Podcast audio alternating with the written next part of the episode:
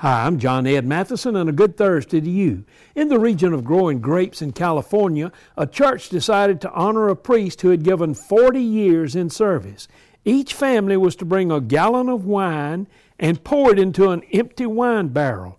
On the appointed day, the people brought their containers and poured the contents into the barrel. After several speeches, the old priest placed his glass under the spigot and filled his glass with wine. He tasted it and discovered that the whole barrel contained only water. You see, each church member thought no one would notice a difference if he brought water instead of wine.